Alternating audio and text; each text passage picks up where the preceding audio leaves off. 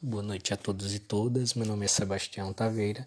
Eu sou mestrando em saúde pública pela Fiocruz e para essa atividade do módulo 3 eu trago é, o tema do movimento anti-vacina. Né? É um tema que eu acho muito importante que a gente precisa debater nesse momento, porque é, diariamente a gente vê nas redes sociais movimentos né, de pessoas e de profissionais também, né, sobre a não vacinação da Covid-19. E isso foi um dos motivos, né, que me inspirou a, a falar sobre esse tema aqui e também da aula da professora Tatiana Roque, que ela falou sobre a importância da ciência na sociedade do conhecimento, né, onde ela aborda a crise da confiança nas, na ciência e aponta é, os questionamentos né, e invalidações dos movimentos com as pesquisas científicas. Então esse movimento anti-vacina ele não é de agora, né? Ele já vem há muito tempo.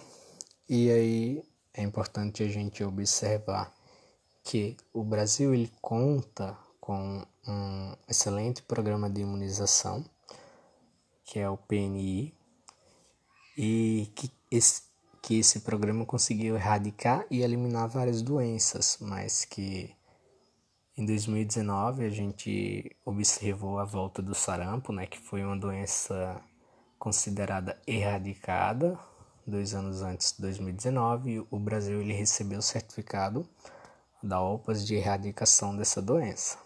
Né?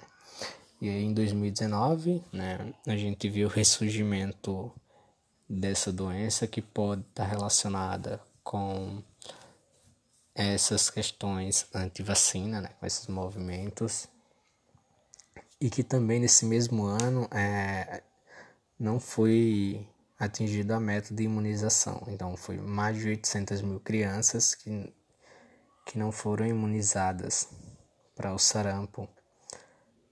E a gente vê for, fortemente agora na mídia, né, esses movimentos, né, falando que não vão tomar vacina da China para Covid-19, que também é, é um período muito curto para se produzir uma vacina e esse movimento também contestam, né, sobre os efeitos dessa vacina e sobre é, os efeitos colaterais dela, né mas que a gente vê que hoje, né, no dia 23 de novembro, morreram no Brasil mais de é, 961 pessoas. Então, é um dado oficial do Ministério do, do painel do Covid. É, o Brasil ele já conta com mais de 7 milhões de casos de Covid e mais de 189 mil mortes. Né? E nessas, nas últimas 24 horas, a Covid matou 961 pessoas, então é um número muito considerado.